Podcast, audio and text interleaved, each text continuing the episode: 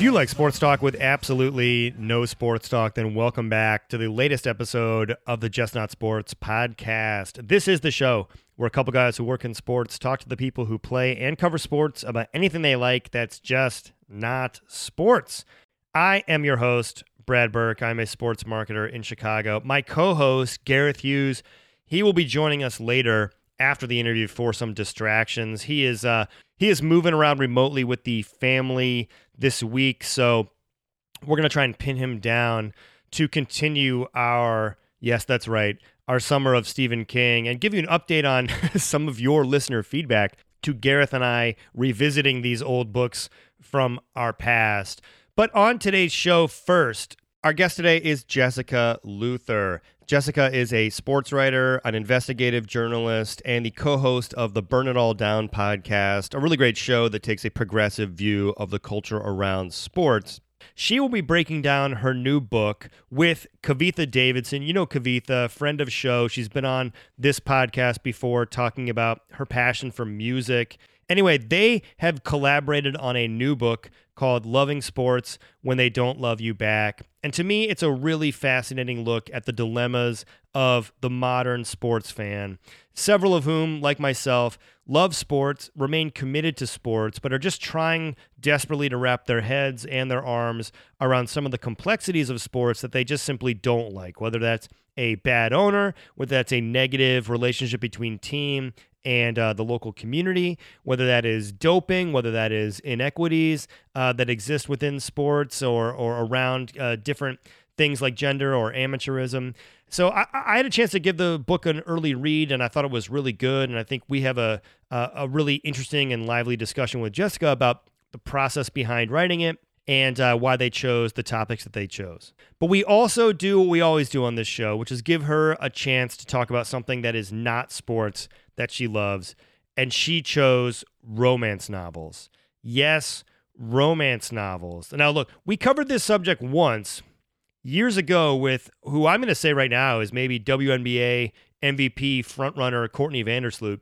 Uh, she talked about romance novels. So Jessica and I get into it. We talk about what defines a romance novel, sort of the the complex evolution of the genre over the years. We talk about authors that she really likes and, and, and entry points for people who want to check out the genre but who maybe don't know where to start. And then uh, we also talk a little bit about baking, stress baking, um, signature dishes, and the role that uh, you know baking has played in in getting her and her family through the pandemic. So I think you're going to enjoy it. And then afterwards, stick around. Gareth and I are going to break down Stephen King's The Dead Zone, which we reread and have a lot of thoughts about.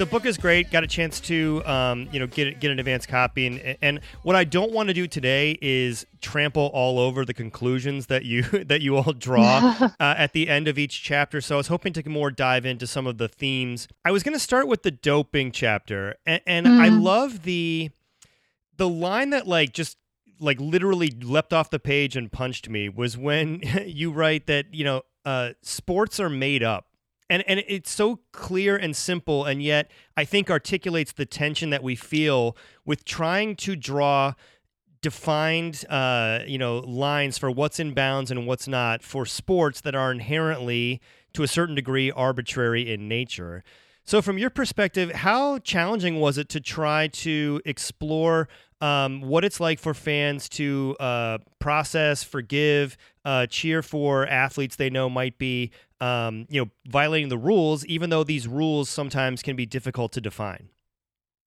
Yeah, I found it. I mean, I think that's one of the big tensions in all of this, and the doping chapter in particular. I thought I knew a lot about it. like I went in mm-hmm. like, mm-hmm. Oh, I know what I'm going to do. I like I thought I knew a lot about Balco and baseball, and I I didn't know much of any of that. I learned very fast. um, but doping in general, when I it was like, okay, we have to define this now. What is it? And like we actually went back and forth with the editor. He's like, no, we need more information. It's like it's really hard to pin this down because it is so arbitrary and so much of like one of the difficulties in sports in general is that people are always convinced that the way that things are right now in sport is how they always have been mm-hmm. and should always remain, which is not true ever. Um, and so that's why you got like these big arguments over whether or not you should move um, like the football kickoff line, right? Like this idea that it has to be the same one all the time because it always has been.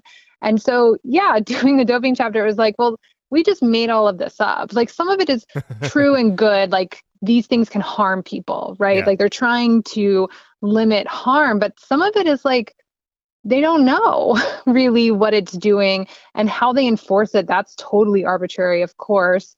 And what do you do with that?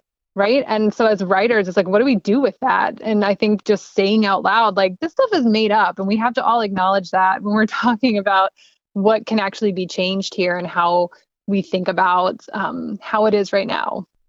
Yeah, and you get into what I think is a very modern dilemma in this conversation, which is this way that we celebrate the, you know, air quote natural advantages of some athletes and demonize uh-huh. those for others. And especially when you think about, you know, Michael, you know, the same organizations that are championing Michael Phelps for having less, you know, whatever it is, lactic acid or whatever buildup, are the ones that are uh, demonizing, you know, uh, uh, Caster Semenya in terms of her just natural advantages, natural gifts, and, and, and they've put her onto the, the defensive for the past uh, several years.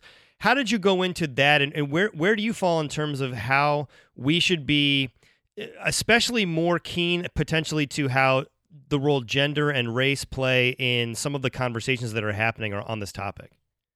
Yeah, I think we have to be hyper aware of who's actually making all these decisions and who's actually being punished because we're going to find that those um, it tends to be rich white people who live in the northern hemisphere uh, who are making these determinations and the people getting punished are often black and brown people who live in the southern mm-hmm. hemisphere and that's not a mistake right that is um, this is how the system itself is set up and we just have to be hyper aware of it. And it is so interesting like once you start really asking enough questions it becomes clear that we don't have a good understanding of why these choices are being made. Like why is it that caster gets punished for her body doing something different? Like this is why they're olympians right? There's something different mm-hmm. about them. Like maybe if we all worked as hard as they did, but we don't even believe that, right?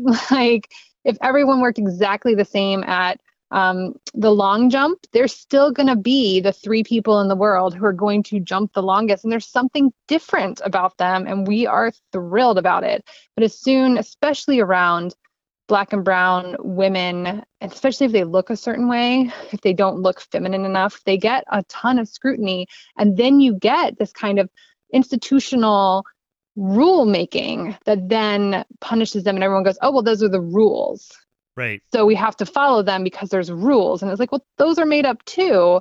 Um, and so i'm not trying to say that these aren't complicated topics uh, that intersex athletes or you know this is often the conversation around trans athletes. Like i'm not saying these things aren't complicated but we we need to take into account that these are actual people and so much of what we tend to celebrate in certain athletes get punished in others and as fans of these sports we really should be reconciling that absolutely um, now in the book i had like a, a, what i would call a weird um, sports fan bingo uh, as I read it. So uh, you had a chapter on, you know, r- racist mascots. You had a chapter on bad team owners, and you had a chapter on you know stadiums that leech public money. I'm a Bengals fan. Okay, so okay. I've got one of the worst stadium deals for my where my mom still lives. Uh, he's mm-hmm. like a mm-hmm. birther allegedly. Uh, so he checks the oh, you know geez. weird the, the weird racism bucket, and uh, you know failed to build a winner. Um, over the years and just a general malaise of the fan base. what advice would you give me on how to um, how to reconcile my my my Bengals fandom, which I have just not been able to shake, unlike some of my friends. Oh man, I don't I don't know. This is part. This is like one of the things we don't do in the book, right? Is tell people like this this particular quandary. And Kavitha would laugh at this um, a lot as someone who grew up in New York and is a Knicks fan. This, that, all of that, a lot of that was very personal to her. And I, of course, write about how I went to Florida State, um, and we have a mascot that I am not thrilled about. And I don't, yeah, I don't know. What do you do? Um, I'm sure, like you said, you have friends who are just like, forget it. I'm done here. Yeah. Like, I can't take it anymore. And that's certainly one thing that people do all the time. Um, I don't, it's so hard. I think what's really difficult about this is that what you're talking about, you're saying, what do I, as an individual fan, do about these major systemic issues? Like, what do I do about the fact that there's like racist white men who control a bunch of things um, and they have a ton of money and they get to make all these decisions? And then they're friends with the legislators who then pass the laws that allow them to get subsidies so they can build, you know, with public funding these private stadiums. Like, those are all massive, massive cultural problems that go so beyond sports, but are just so clarified in sports. And you're like a, you're just a dude who doesn't like that that's how these things work, but you really do like this team for all kinds of reasons, I'm sure. Um, sometimes we do a, you know, you stick by them because you get something out of being like the fan who stuck by them. Um, like that's a badge of honor. Um, or it's like part of your childhood or where you grew up, or it's a community of people that you love being a part of. And so I don't have a good answer for you because it is really hard as an individual to figure out how to change an entire system. So sometimes it's just small things like whether or not where are you putting your money? Um, are you, you know, voting against public funding right. of these stadiums? You know, there those are all little things and maybe they don't add up to a grand gesture that makes you feel better all the time. But maybe part of being a sports fan is you don't feel great all the time about it. Yeah. And you just kind of have to deal with that too. I'm just trying to outlive Mike Brown. I'll, I'll get there hopefully eventually. um, no, I, I, think we all have those people in our lives. Yeah. your chapter on women's sports is something we've talked about extensively on this show. Uh, you, you kind of hit on one of the the fundamental tensions, which is there remains this uh, for lack of a better word, triggered dude online who cannot just uh. let other people enjoy the sports, who have to continue to jump into the threads and just and and, and try to justify why no one should like these sports. what do you think is the essential, in, uh, you know, pathway to us getting to a place where people can just appreciate the greatness of these uh, you know these women athletes and, and without having to consistently justify how great they actually are. Man i don't know. It's like it would be like me spending all my time telling people who care about baseball that that is not a thing i care about so why do they care about it? It's such a strange thing to me though. Of course it's rooted in all kinds of misogyny that people have. Um and then when we talk about like the WNBA, then we're you know we're talking about racism and right. there's a lot of homophobia involved, and those are huge things. That what are we going to do about that? Um, but yeah, I'm a huge proponent in the idea that sports media should take all these women and the sports that they play much more seriously. They should give them a lot more space. One of the things that always gets me about how women's sports function in our society. Like I've set up a social media now where I have a pretty good connection to a bunch of people who also care about these things. So I tend to get a fair amount of news and updates and I they got the newsletters and I'm in the slacks with the people and the Twitter list and all those things. I can keep up. Um, but still with men like i don't follow the nba that closely like close enough to do my job but not that closely and i still always kind of know what's happening and it's like this osmosis mm-hmm. like if you mm-hmm. just exist in the sports world you always kind of have an idea and it's much harder to do that with women's sports because sports media in general doesn't take it that seriously we're seeing a change that's getting i feel like that's different for the WNBA again it's hard i feel like it's hard for me to judge that because i feel like I've created my own little um, bubble of sports media who covers that. But it does matter. Like, so part of it is just taking them seriously within sports, right? Like, we don't yeah. really even do that yet. So we can start there. That'll like trickle out because they're really good athletes. I think. And the thing about it too is a lot of people who love sports a lot will just kind of watch whatever sports. I mean, I've watched really dumb, boring things before because two people are competing. Uh, I saw that John Oliver was talking about sponsoring the marble races, and I was like, you know what? I'd watch it. Like I will watch anything. And so I think that's true for women. Like we definitely, you know, tennis. There's still all kinds of sexism in tennis, but still, people are really willing to watch women play tennis as much as they're willing to watch men play tennis. We know that. Serena's one of the most popular athletes in the entire world. And so we know that it's true that if you just put them out there, people will watch them in the same way. And I think come to appreciate them as athletes. So I know chicken egg, like it's so hard to convince the media that they should do it. Um, but I really feel like they should. Like we have to start there. Yeah, and you have so many other great chapters. You you mentioned tennis. You you, you dive into the you know in, inequities there. You dive into just um, the idea of everyone kind of coming around to the to the notion that sports will be political. Um, before we move on to to the other topics, I, I did want to ask you about domestic violence because I know mm-hmm. in following a lot of the women who work in media, it has really opened my eyes to, you know, from when I was a younger person, maybe I would see a story about so and so arrested for a, a, domestic incident and just kind of chalk it up in the same bucket that I would see DUI or whatever else. Um, now I think of it much more as a disqualifying, um, you know, action for a lot of the way that I feel about, uh, you know, particular athletes. What do you think it will take for more men to come around on on this topic in the same way because again much like we talked about there's a certain type of man who just cannot handle the fact that people watch women's sports there's a, a certain type of person again whether they exist more online than in real life i don't know uh, but who mm-hmm. gets very loud, very angry when people say maybe we should drop Greg Hardy because of this, or maybe I shouldn't invite Chad Ochocinco onto my podcast because um, you know he was involved in, in a horrific incident. What do you think is going to help turn that tide even more than than it's already eh, done to date? Yeah, that's a great question. So I, if people know me from anything, um, it's normally that I write a lot on gendered violence in sport, and I started back in 2013. So it's been oh my god seven years um wow and it's very different now so when i was doing it back then there weren't we didn't have as robust a conversation and of course like one of the things that has happened in that time is there's just i think way better reporting within sports media um because at some point there was a study and it was like one fourth of all stories about sexual assault are in sports sections of newspapers mm-hmm. like this sports matter for this conversation for a variety of reasons, and that's a whole other thing. Um, but then we've had Me Too and the Me Too movement. One thing that I think, like, I think you kind of said it that you know a lot of women who have talked to you about their experiences and how they feel about it, and that's changed your mind. And that's a really slow process. Like, one of the things I find the hardest about gendered violence is that to change anything around it takes a really long time.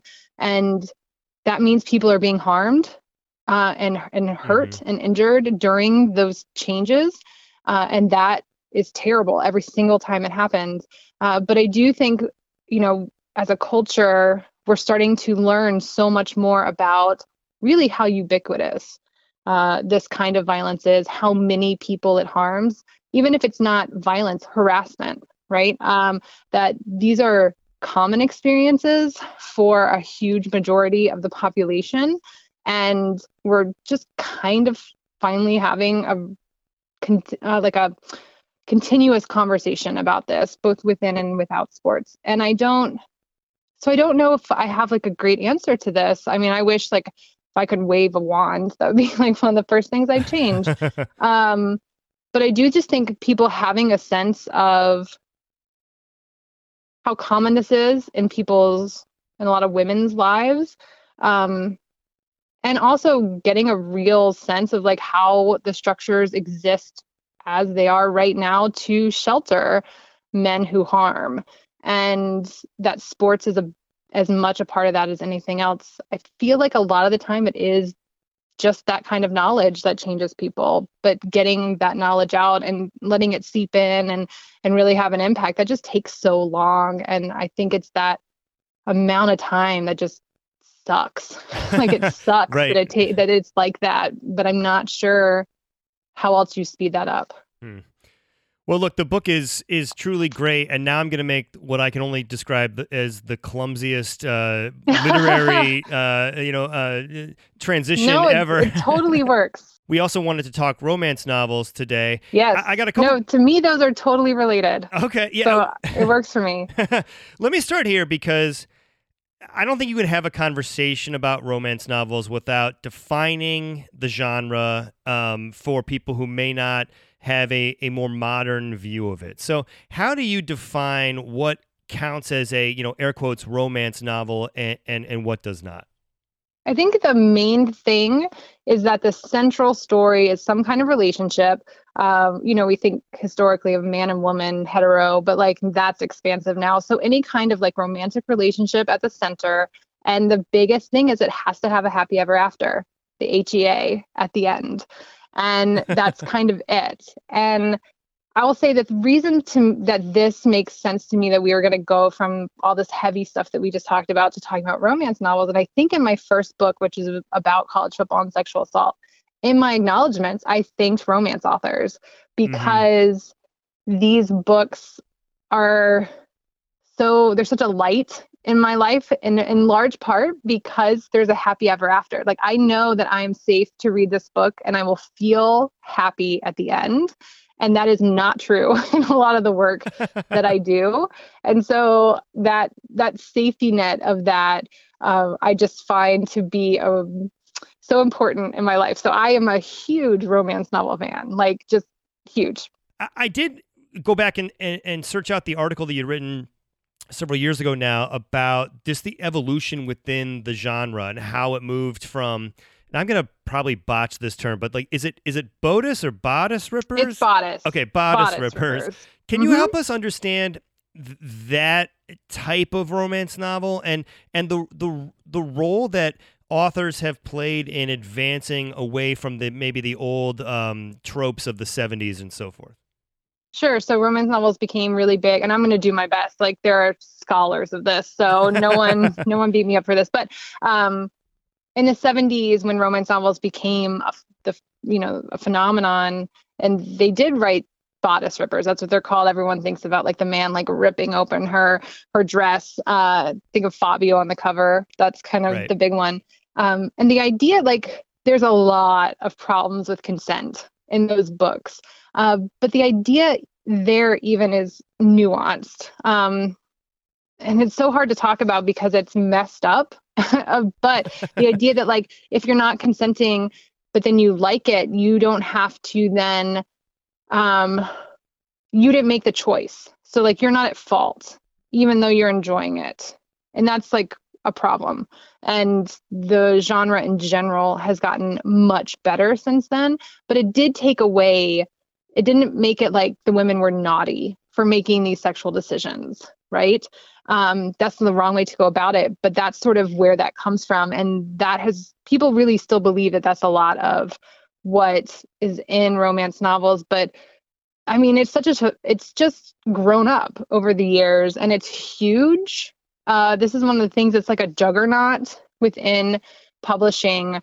Um, people who love romance novels read them all the time it's mainly women of course mainly women who write them mainly women who read them and so now there's it's so much better. Like it's not that they're all perfect on consent. Uh, most of them are though. Most writers are really hyper aware of this, and it's so much about the empowerment of women's sexuality and them taking charge of that and getting pleasure and all these things that we in pop culture in general maybe we're shifting on this but in most pop culture that's not true it's so much about men and what they think about sex and where they get pleasure from and romance novels are not about that, um, somewhat, but it's a lot about what that means for women. And that's cool as hell. Like when I discovered that, I was just like, whoa, like you can do pop culture in this way uh, that centers women's pleasure. And so I don't, I just, and so that's been kind of the evolution over time. And, and romance is really interesting because uh, it's also got all kinds of problems. Right now, there's a lot of great work that's been done about racism within the you know publishing in general but also within romance and so there's strives to make all of that better to make it inclusive in general like about having trans romances and mm-hmm. or at least for some her- heroes or heroines uh all, you know to make the entire genre so everyone can find those stories that want them. Uh, and so they have a lot of work to do, but I don't know. I love them. I think they're fun. And there's also this idea that they're trashy or there's always negative connotations, uh, in large part because of sexism. Again, because of who makes and consumes them. But man, like these are really a lot of them are just really good writers. They just happen to tell stories about relationships that end in a happy ever after. So yeah, I don't I mean, know what's not to love about that. as someone rereading like coked out Stephen King of the early '80s, I'm not going to judge anyone's genre, yeah. genre works.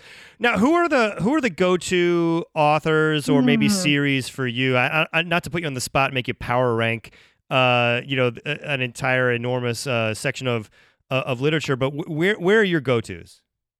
Yeah, so there's certain people that I'll like read anything that comes out, and so I always start with Courtney Milan she's brilliant. She does a lot of historical romances. So those are, in, you know, 18th, like 17th, 18th, 19th. We tend to think of like Jane Austen or something like that.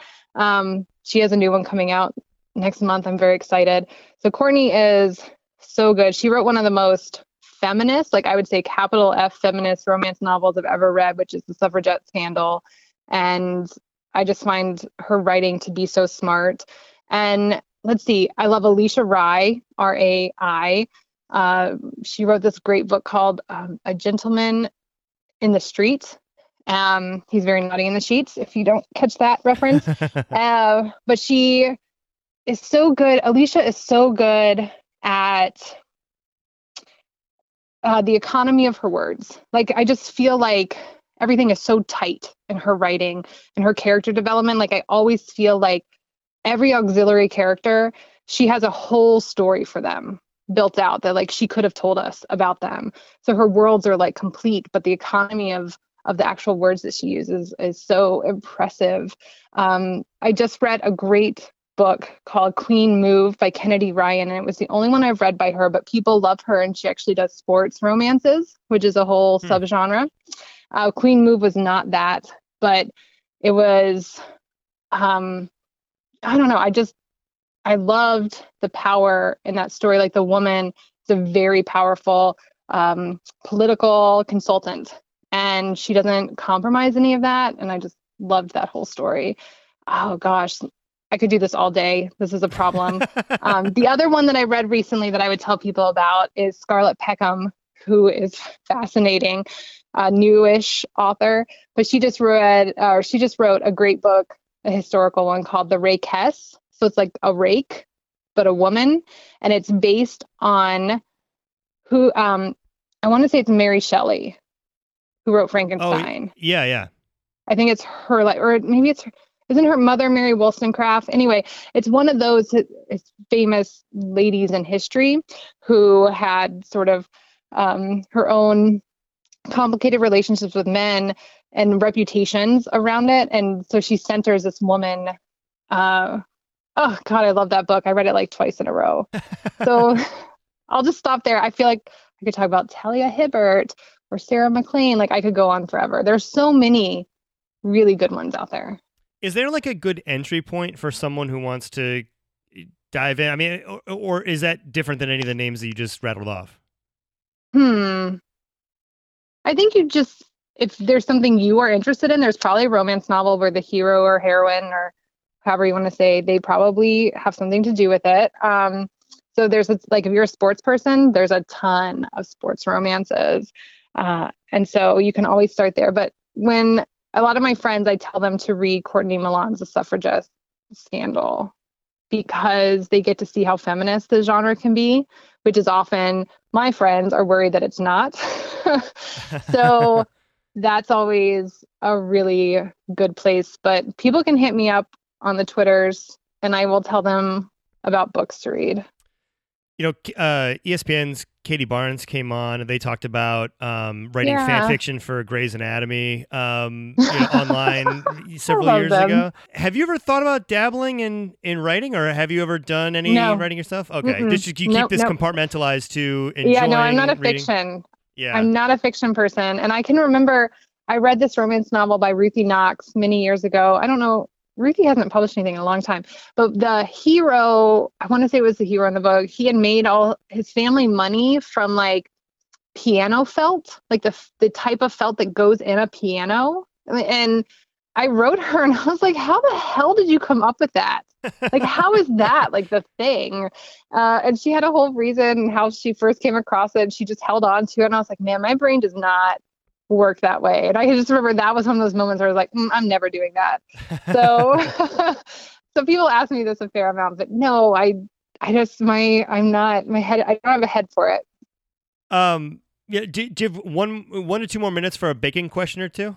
Yeah, of course. Okay. Absolutely. Because you mentioned baking, and I was wondering, we hear so much about the idea of like stress baking, especially during quarantine. Yeah. I'm wondering how much of that is real versus that is cliche. Like, is is baking yeah. therapeutic for you? Because I know you've talked about yeah. the role that romance novels plays in your own mental health, especially as uh, juxtaposing that between the subjects that you cover as as a journalist, as a writer. Mm-hmm but does baking actually relieve stress for you? Because I'm just going to tell you right now, I'm I'm terrible baker, and it is a highly stressful activity, especially when my kids get involved. So I was just wondering, truth versus fiction on that front.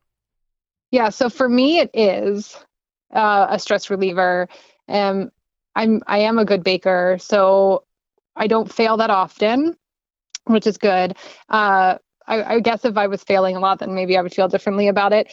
But for me, so I have anxiety and I have to be careful that I don't dip into depression when I get really mm-hmm. anxious. Mm-hmm. And one of the things about my anxious brain, because I know it's different for lots of people, is that I can't focus. I have a hard time getting to the end of something because I just can't get myself to spend enough time on it. And there is something about having a recipe where you start at step one and you go to the end, and at the end, you have a thing you have made that is so good for my brain that is like a reset in a lot of ways and then you get to eat it and often that's part that's like uh what that's the bonus in all of it. So i do enjoy just the practice of it i guess just following the steps and getting to the end and then you have done this thing because there's times when i struggle to do that. And I also work like a lot of my work will be long-term projects, right? Like um uh what I did a piece on the Dallas Mavericks with Jon Wertheim that came out a little while ago and we spent 4 months on mm. that and at points you literally don't know when it's going to end. You don't know how it's going right. to end. You don't know what that's going to look like. And so this is like the opposite of that. And and yeah, so I definitely it, it, there's also like that little bit of science. I mean, I'm not a science person, but the fact that you can put all these things together, like in quarantine for the first time ever, I made, and I never say this correctly, those French macaroons. Oh, okay. The little meringue cookies yeah. with the cinder. And that is like, you really have to be careful.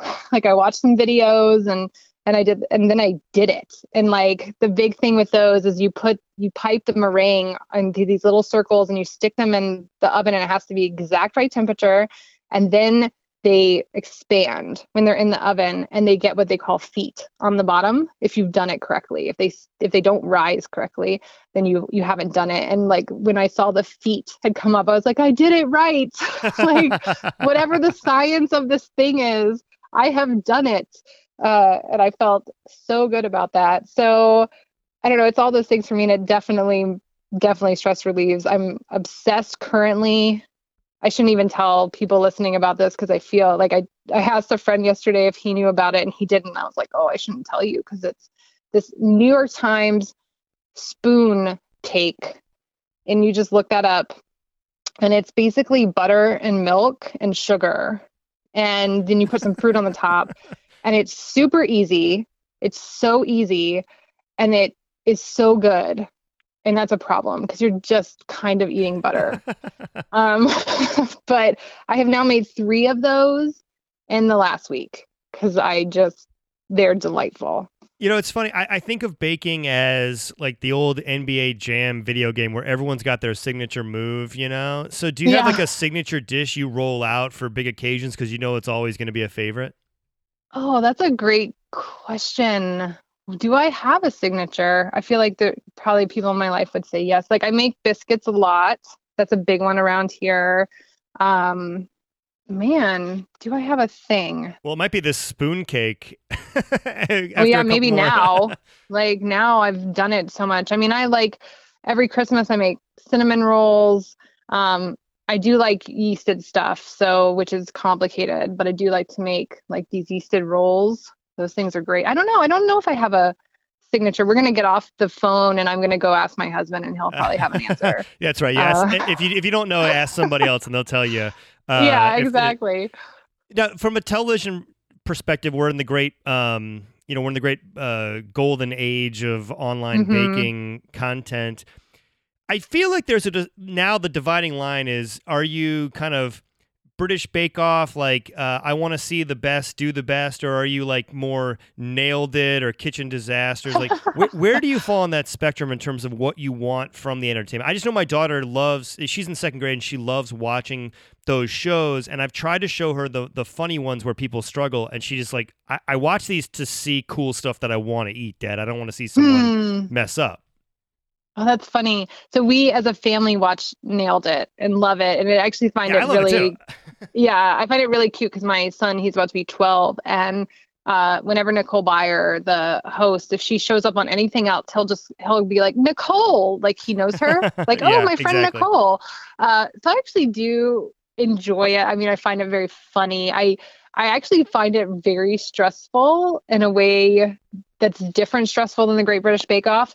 Um, they don't give them enough time and it just hurts me to watch them struggle but i find it very funny so i watch like we watch nailed it um, but i'm a huge great british bake off right. fan like just ginormous um, though i don't apparent i do not like british baking like i don't yeah. want to make the stuff necessarily that they're making because a lot of like british flavors are clearly not american flavors and i will never forgive the show uh, what was it? A guy made a, they were doing like American pies, and a guy made a key lime pie that they all raved over. And it was just a regular pie crust instead of a graham cracker pie Whoa. crust.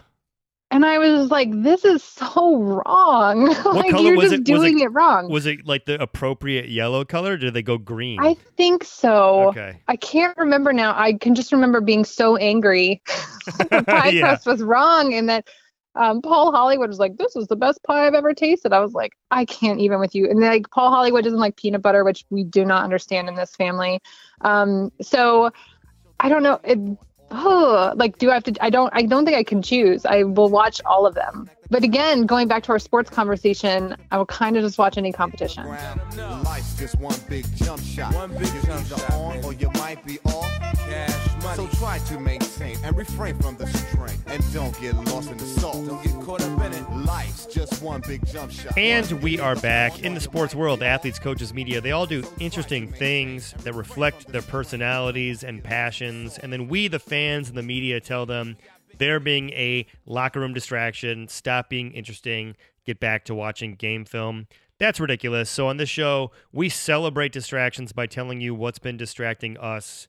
And joining me to do that is my co-host, seven-time Emmy-winning sports producer Gareth Hughes, who is holed up at an undisclosed location on vacation. How are you uh, doing this week, my friend? I'm on hold with customer service. That's what I've been doing. All my my wife and I are like trying to take care of like 800 banking things and it just leads to like a day spent on hold. Speaking of horrifying things like dealing with customer service, we are continuing our summer of Stephen King. I will say starting to get some some listener feedback from people like really? my, like my mom being like, "Hey, I'm not into Stephen King. When is this going to end?" And to them, I'm just going to say, I don't know. I have like 40 books now. and Gareth and I have a lot of, we take a lot of comfort in rereading these uh, books from our youth. Get off our backs, mom. How's that sound? Damn right. That's right, Mrs. Burke. Well, look, I mean, dude, I love that your mom is encouraging us not to read. We've come full circle. yeah. In the Burke family. I mean, okay, so I get it. Stephen King, kind of a genre thing, not everybody's bag, but uh, I promise you next week, Gareth and I are going to break from uh, the the aggressive rereads. But for this week, we've been sitting on a book that we were going to talk about a few weeks ago, and we're finally getting around to because I finally finished it, and that is The Dead Zone. Um, I got to be honest, Gareth, this was a book that is, I would argue, a tier one, probably most known or popular or identified with Stephen King book. And yet Mhm. I had it had totally escaped me. I had never read it until we did this project. I don't know why I never had the inkling to read it as a youth. Um, tell me about your history with the book and when you picked it up. No, I it is it was also the oldest Stephen King book I'd never read. Um actually no, I've never read Christine. And truth be told, I kind of have no interest in reading Christine about a killer car. Just I don't know, it feels too boomery or something. Like I don't know, that one just holds no fascination for me. And I read it this past winter. Um finished it in January. So that is one area where I don't know. I think we share that. Like this was one that just neither one of us read it when we were kids, and I found it then. It kind of kicked off my Stephen King reread of this year or so. Yeah, I mean, well, Dead Zone was 79, Christine was 83. So this might have Okay. been the the old because it goes and look, I'm just looking at a first edition Pet Sematary I picked up online this week. so this is what Very it says casually sliding that in there. what it says in there. Yeah, thank you Etsy. I don't know Etsy sells books, but there we go. Carrie 74, Salem's Lot 75. I'm reading Salem's Lot now, by the way. Uh, something I that's the oldest one I had not never read. Um, hmm Shining 77, Stand 78, Dead Zone 79. Yeah. So this was the end of the seventies. Yeah, I mean, in a way, you could say that this the 70s for King ended, you know, with the publication of the Dead Zone it, late in 1979 or whatever. yeah, yeah. On December thirty first, nineteen seventy nine. I have I have a lot of thoughts about this book, Gareth. I want to say that there was a moment. th- Okay, I read a review once of the movie Collateral, the Michael Mann movie with Tom Cruise and Jamie Mhm. Foxx. Love was like Yeah. halfway through, the guy was like, "Michael Mann has made the best movie ever about Los Angeles," and then by the end of the movie, it was like, "Well, didn't didn't quite nail that like I thought he was going to." um, I, I there was like a while in this book that I was pretty into it to really into it, and then as it ended, I remember distinctly being just sorta into it, if that makes sense. Well, it has two villains, and I feel like one villain dies at the halfway point, and then you have to deal with the other villain till the end of the book. Um, so it's a it it feels like a choppy read. I remember when we did our top five um, Stephen King. I included this, but I said it felt like it was his most episodic book. Like I said, I think I said it was either a short story that got too long, or you know, like a novella. Something felt weird about the pacing of it, and they used the term episodic on the Losers Club. So I felt very, I don't know, sort of, you know, big upped on that. Like I felt justified in that. Um, but I feel like the pacing and the plotting is very odd. Yeah. So I understand how you can like I mean look he telegraphs all of it you know like the final confrontation is set up from the beginning but it goes away for a long time. Yeah, I, I think this book would have been better served picking a lane. It is a little bit Spider-Man 3-ish in terms of there's just a lot going on and yet in a way it's in a way it's it, I, I hate I mean look, I hate to say, oh, if you just focused on like a being a smaller story, this would have worked. But in this case, I would have rather it been they're hunting a serial killer. Um Mhm. and we're going to probe that. I think some of the most chilling stuff that he wrote is not so much the Stillson character, the the politician, although you know he's clearly crazy. I liked the killer. I liked the idea that when he writes like the killer sat on the bench or the killer did this, and it's all kind of woven in mystery from a narration perspective. I actually liked that a lot, and it gets solved in like one night. Like like that that whole Yeah. stretch is so condensed that I go, this could have been the entire book and I would have been fine with it. And in fact, I think that tone may have matched the more intimate story, which is really about a guy who feels like his very kind of sort of quaint life passed him by, and he's looking for something else, you know, to fill that void. Yeah, I do think that him solving like a serial killer sort of mystery with this superpower, if you will, is more Stephen Kingy than I don't know this Trumpian demagogic politician that emerges at the end. It's funny to think that's why people are pointing at this book now and like, well, it's so prescient and it really stands out as his most like he really anticipated this Trump character. Um, he did, but I agree with you. I don't think it's the strength of the book. I just think it's the end of the book. so, and the end Yeah. of the main character. And, and look, just to kind of reset it up for anyone who hasn't heard about it, it's about this guy. First of all, Johnny Smith. Like, give me a break. this name. Well, that's kind of awesome. I mean, like he's such an everyman. Like he's Johnny Smith, Eng- high school English teacher, out on a date. Like it's perfect. It's a great blank character that he can then invest with all this. Uh, I don't know, with his meaning, and he gets freighted with all this stuff. I kind of love that. Eh, yeah, I mean he he suffers an accident, goes into a coma, he wakes up, he can see the future, and then sort of you know famously he finds the ability to sort of like change it, which leads to these central conflicts in the book of like what he should or shouldn't do. Okay, again, I, a lot to like about this book, but Gareth, there are elements in it that just feel like a Xerox copy of other Stephen King, and that's why ultimately this would not be a you know, this would be flirting with my top 10, but definitely not near my top five. Okay. Number one, the mom, who's in the sort of like religious fervor, mm-hmm. 100% Xerox lesser copy of the mom from Carrie. Yes. Okay. Fair. Fair. And it's not but he say handles her and she like i don't know she kind of gets taken care of you know in a way in carrie she's out of control and she takes you know uh, yeah so okay but that's that's valid okay, the the first killer that he he bags, I think is just a complete Xerox of some of the other like truly terrifying baddies that he further explores. There is a relationship there, and I don't have one in mind. I mean, maybe an Annie Wilkes or somebody like that, but like I just think there's more to that character. I think he writes very effectively about serial killers, and in fact, it, it, now that we're in this true crime, now that we're in this true crime boom where everybody knows all the tendencies of Ted Bundy or whatever else, I think for writing at the time, he he kind of nails a lot of the strange, like kind of, um, you know, the intoxication of power, the sexual fulfillment.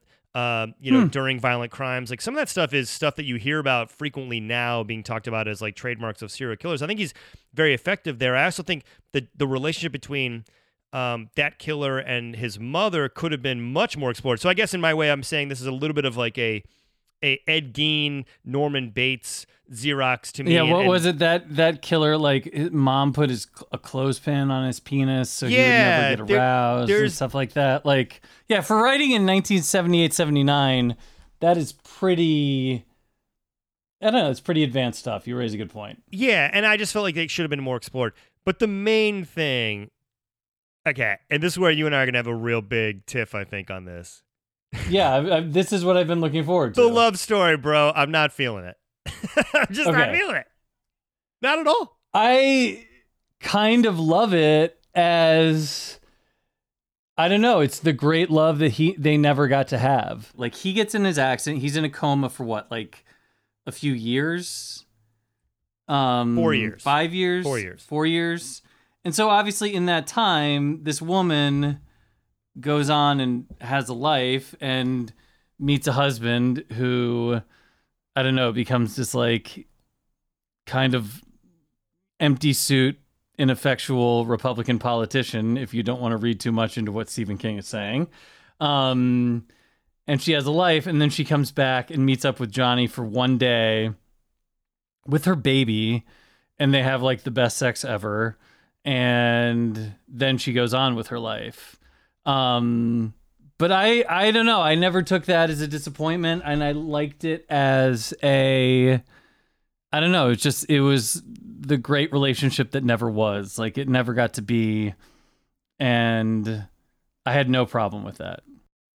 He never sold me that she cared all that much about him in the beginning. He felt like a rebound guy, and Steven goes to great Mhm. lengths to make you feel that. She's hung up on this previous boyfriend. She reluctantly says I love you at the end of the night, but it's it's it's not this emotional moment. And you've got her getting sick around him multiple times, which I Right, still don't right, know was ever really explained. If that was supernatural, if they had a tie there, I just never bought. Or if she just like has a thing for bad hot dogs. Right. I just never bought their love in the beginning. And so while I do think he writes sort of effectively about the the guilt she has for it or whatever, it and the pining, the longing for what he lost out by being in the accident, I don't it did uh, for example, I'll make it I'll make a comparison. I never felt it was as earned attention of them getting back together as say Helen Hunt and Tom Hanks in Castaway. right? Okay. Yeah, yeah, yeah, yeah. I don't I, enjoyed the wistful romantic like what might have been of it. Look, she goes back to her husband. It's not like she leaves him for Johnny and his mess living with his dad after mom dies and things like that. Like she moves on. So like give her some credit there. Um I don't know, it just sort of feels like a romantic view of like what never was, you know. Wistful is what I keep coming back to. Yeah. So I don't know. Did you ever see the movie? Because I, I I listened to the episode of the Dead Cast, which is like the newer Stephen King podcast. the Scott where- Wampler. Yeah, like Alex Winter was on, um, who I believe is Bill Preston Esquire Mhm. from Yeah. uh, Bill and Ted, and they were talking about Dead Zone, and, and and Alex Winter was saying that he, I he didn't like the movie as much on a rewatch as he thought. Now it's famously a Cronenberg movie that doesn't feel like a Cronenberg movie the way we would describe it. Um, but I think for Mhm. most people, they they think of it as a better Stephen King movie, and I, I don't know if that speaks to the actual quality of it or just the the sheer insanity of a lot of those adaptations from the 80s which which set the bar pretty low.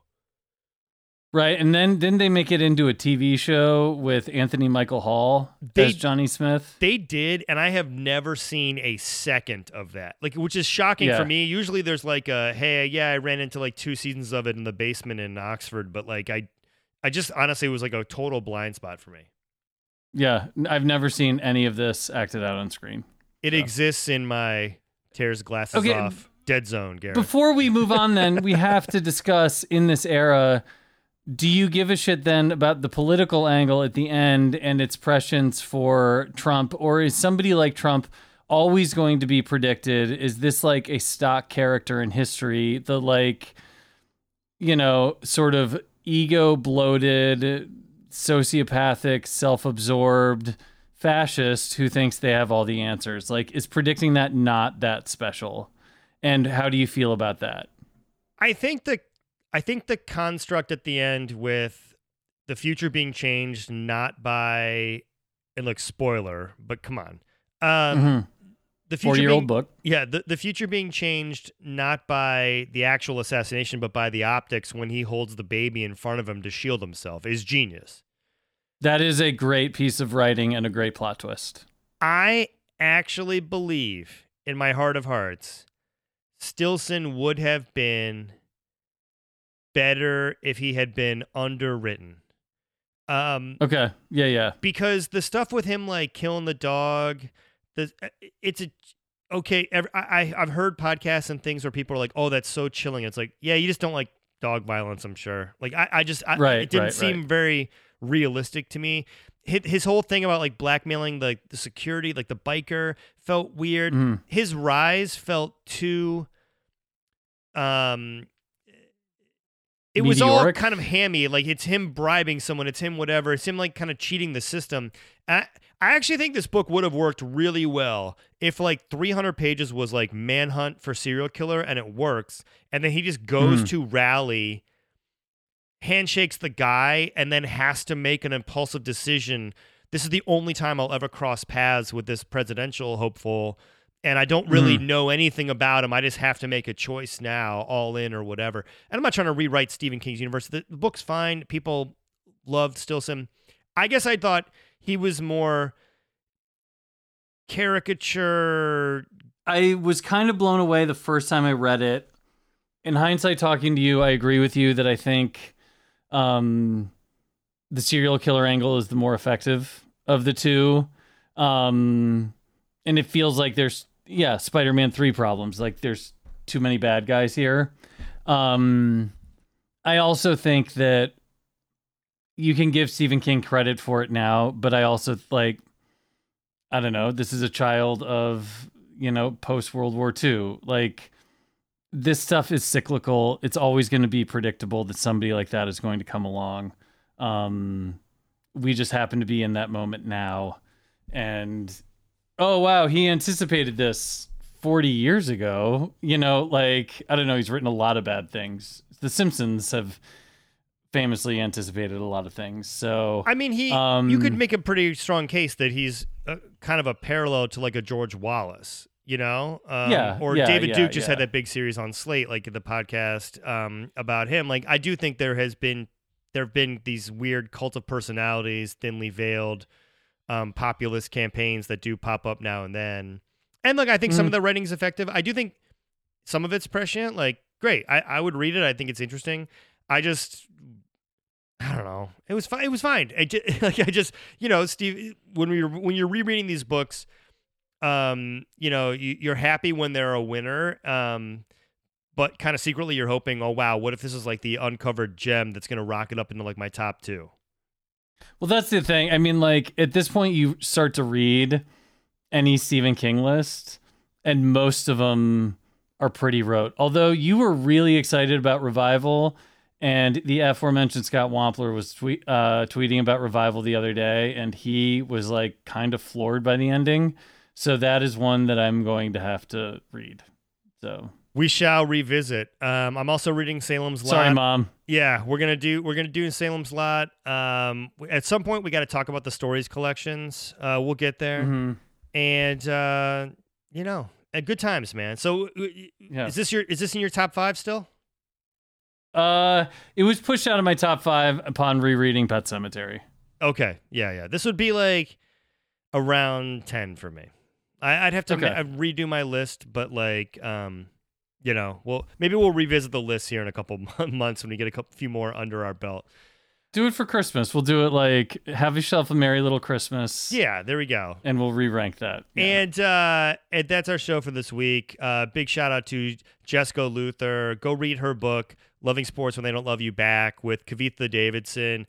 Uh, really good stuff. I had a chance to, to, to get an early read on it. And Gareth, um, any shout outs for you? I got nothing this week. Shout out Johnny Smith. Then, in the immortal words of Shaquille O'Neal, Booty Rappers. Stay booty.